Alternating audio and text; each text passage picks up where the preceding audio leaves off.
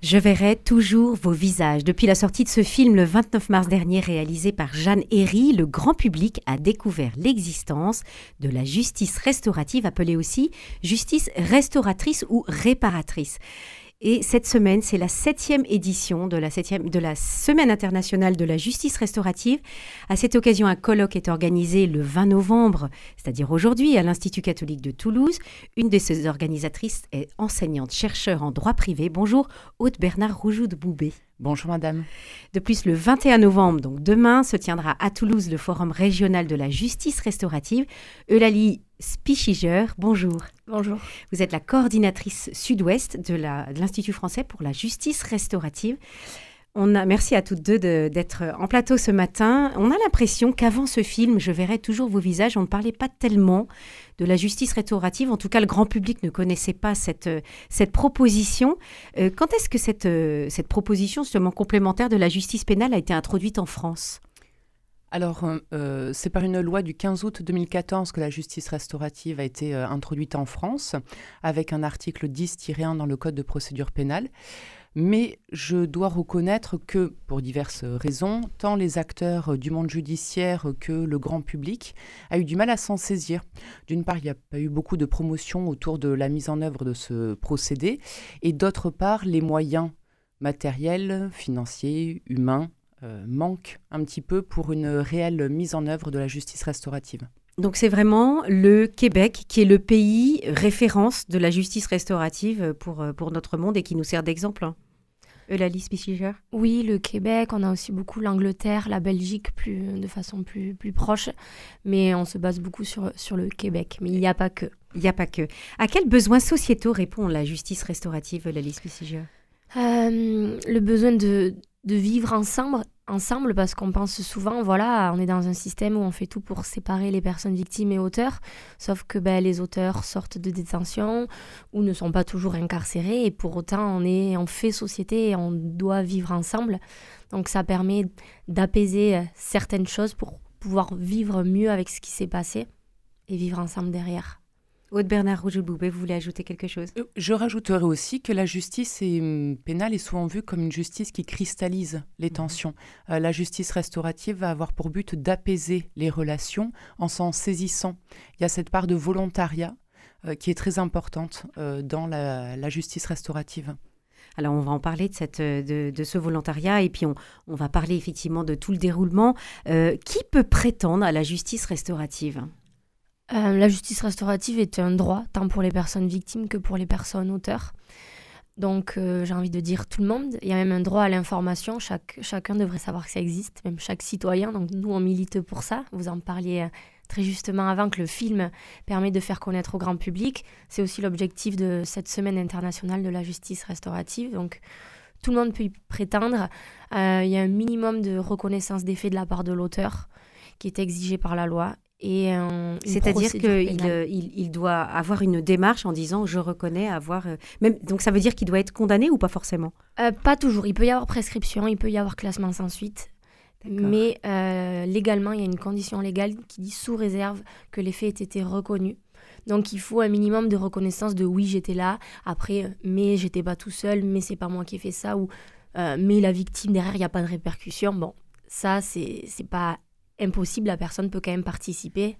Après, il faut voir si ça ne met pas en danger, notamment la personne victime en face de, de recevoir des propos comme ça. Mhm. Ça relève de la préparation. Et les conditions pour la victime pour, euh, pour bénéficier de la justice restaurative? Alors, il faut une procédure pénale.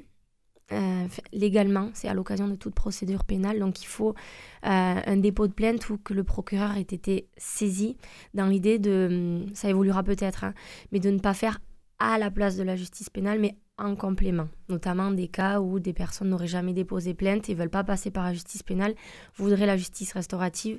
À l'heure actuelle, en France, avec le système qu'on a, on ne peut pas faire en justice restaurative à la place du pénal, mais en complémentarité.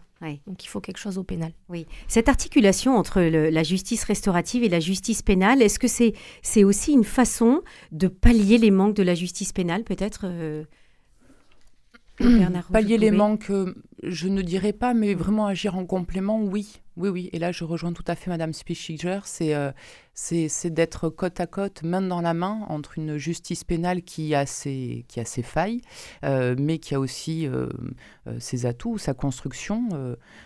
voilà, son fonctionnement, et cette justice restaurative qui va apporter un plus sur l'après, en fait.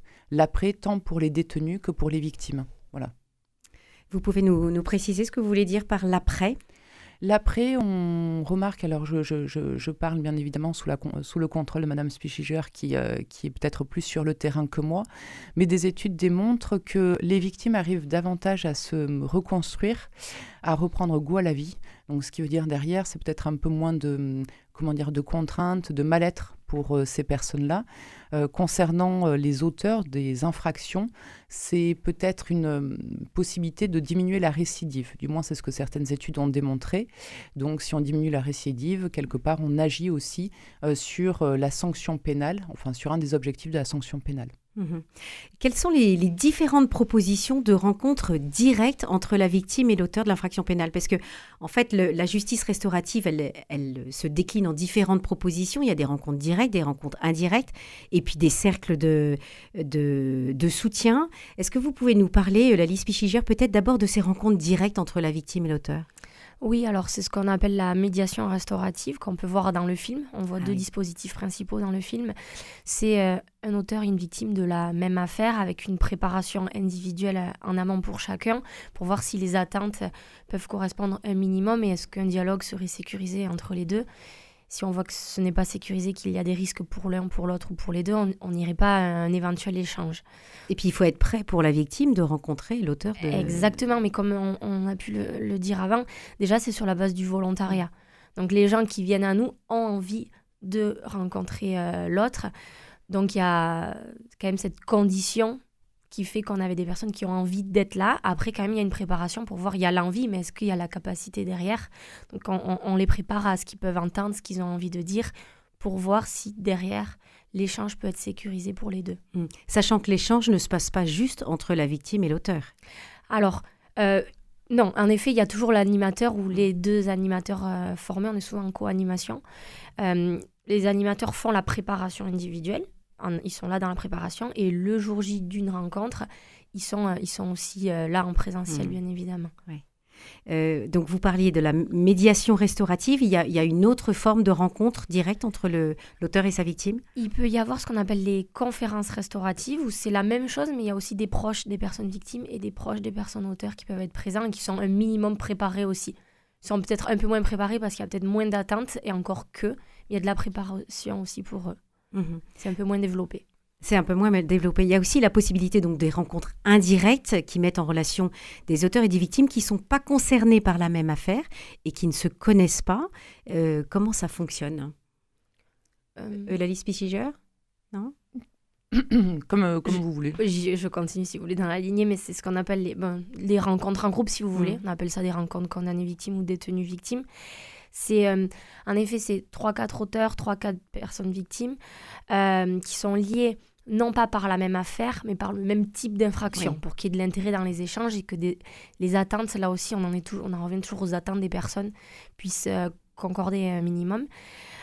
c'est un peu le, le même principe d'une préparation individuelle de chaque participant. Et là, par contre, il y a des rencontres plénières. Ensuite, chacun a été préparé individuellement et ensuite, il y a un protocole bien défini avec cinq rencontres plénières à une semaine d'intervalle où on se rencontre vraiment euh, en groupe. D'accord. Euh, donc ça, c'est la rencontre détenu-victime. Il y a aussi la rencontre condamné-victime parce que, voilà, euh, quand on parle d'auteurs, les auteurs ne sont pas forcément des détenus ou des condamnés. Mm. Mm. C'est la même chose en fait, rencontre condamné-victime, détenu-victime. C'est le même juste que les détenus victimes, c'est en détention parce que les, auteurs sont détenus, comme dans le film, c'est ça qui apparaît dans le film. Et condamné victime, c'est juste que c'est ce qu'on appelle le milieu ouvert, c'est-à-dire dehors avec des personnes qui sont souvent suivies par le service pénitentiaire d'insertion et de probation, mais qui sont soit déjà sorties de prison et qui continuent à être suivies, soit ils ont du sursis et donc ils ne sont pas rentrés en prison, mais ils sont quand même suivis. Mhm. C'est la même chose, c'est juste le lieu qui diffère. Le lieu qui diffère, mais des détenus ou pas des détenus. Qui ne doit pas être anodin parce que ça ne doit pas être évident pour une victime de se rendre dans un lieu de détention euh, dans lequel est l'auteur de, de l'infraction qui la concerne, en tout cas. Mmh. Oui. troisième type de proposition de justice, de justice, restaurative, ce sont les cercles de soutien. Est-ce que vous voulez nous en parler ou de... Non, alors Eulalie Oui, alors c'est un peu, c'est à la marge, les cercles de soutien, de responsabilisation. C'est... Alors, on pourrait débattre là-dessus, est-ce que c'est vraiment de la justice restaurative ah. ou pas? C'est une, une, vraie question. Euh, euh, nous, en effet, on forme à, ces, à, ces, cercles de soutien de responsabilisation, mais on, on en est aussi au discours. C'est un, ça un dispositif pardon, à visée restaurative, mais ce n'est pas vraiment de la justice restaurative. Je m'explique. En fait, il s'agit de, de bénévoles qui vont être là à la sortie de, détention d'un auteur d'infraction à caractère sexuel qui a un risque de récidive élevé et qui est isolé socialement. Donc, c'est des bénévoles pour l'accompagner dans un objectif qui ne récidive pas et euh, qui ne récidive pas et qui soit, qui soit accompagné. Et en fait, il n'y a pas de victime. Donc en fait, c'est à la marge parce que la justice restaurative, comme on l'entend dans les dispositifs que j'ai expliqués juste avant celui, ci c'est un objectif de dialogue avec hmm. un effet secondaire euh, sur la récidive et c'est un dialogue victime-auteur dans ces cercles de soutien de responsabilisation, c'est vraiment plutôt un outil de réinsertion pour éviter la récidive sans dialogue avec les victimes. D'accord, d'accord. Donc euh, effectivement, un, outil qui est, un peu à la marge. Le colloque organisé par la chaire Jean Rodin, qui se tient aujourd'hui à l'Institut catholique de Toulouse, au de Bernard Roujoux de Boubé, place la question de la justice restaurative comme une solution d'avenir pour la justice pénale. Dans quelle mesure? Du moins, c'est la question que nous posons euh, et à laquelle nous allons essayer de répondre peut-être aujourd'hui, euh, même, si, euh, même si la question est extrêmement vaste. L'idée, c'est de voir si on ne peut pas faire évoluer notre procédure pénale vers une procédure qui soit peut-être plus entière, plus complète, qui aille jusqu'à l'après, avec la réinsertion, avec le dialogue entre victimes et détenus. voilà, donc d'où le, titre de, de, cette journée pour, pour poser des bases, pour se dire est-ce qu'il est-ce qu'il n'y aurait pas quelque chose à réfléchir? Alors ça, ça, se, euh, ça se tient euh, quand on observe également les évolutions récentes de la procédure civile, où le garde des Sceaux a beaucoup euh, fait entrer depuis le 1er octobre, le 1er novembre 2023, de la médiation. Donc on n'est pas tout à fait sur le même domaine, mais on est sur cette idée de dialogue entre des personnes, soit qui sont opposées dans un différent, soit qui ont peut-être des, des infractions euh, qui ont été euh, commises et qui les, qui les relient. Hmm. Donc ce colloque va rassembler des professeurs de droit et aussi des représentants de victimes ou comment ça va se passer? Alors ce colloque se veut vraiment très riche, très varié. Euh, puisque, à notre sens, avec le professeur Mounoyer, on ne peut pas avoir un seul point de vue sur la question. C'est pourquoi nous accueillons des personnes du service pénitentiaire d'insertion de probation, des professeurs agrégés, l'excellent professeur Robert Cario, euh, qui est un petit peu monsieur justice restaurative euh, en France. Euh, nous avons aussi le plaisir de recevoir un aumônier des prisons, un avocat général, un avocat, un expert psychiatre près la cour d'appel, un médecin visiteur de prison. Voilà, nous avons essayé de couvrir un petit peu l'ensemble de la chaîne judiciaire.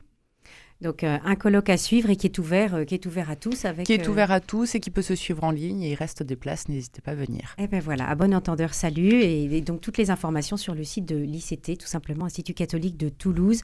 Merci beaucoup, euh, et Eulalie Spissiger, donc coordinatrice sud-ouest de l'Institut français pour la justice restaurative. Votre colloque, donc vous, c'est demain, le Forum régional de la justice restaurative. Et puis, euh, merci aussi à vous, Aude Bernard Roujoux de Boubé, pour euh, cette présentation aussi de, de votre colloque organisé par l'Institut catholique de Toulouse aujourd'hui sur la justice restaurative. Bonne journée à vous deux. Bonne journée.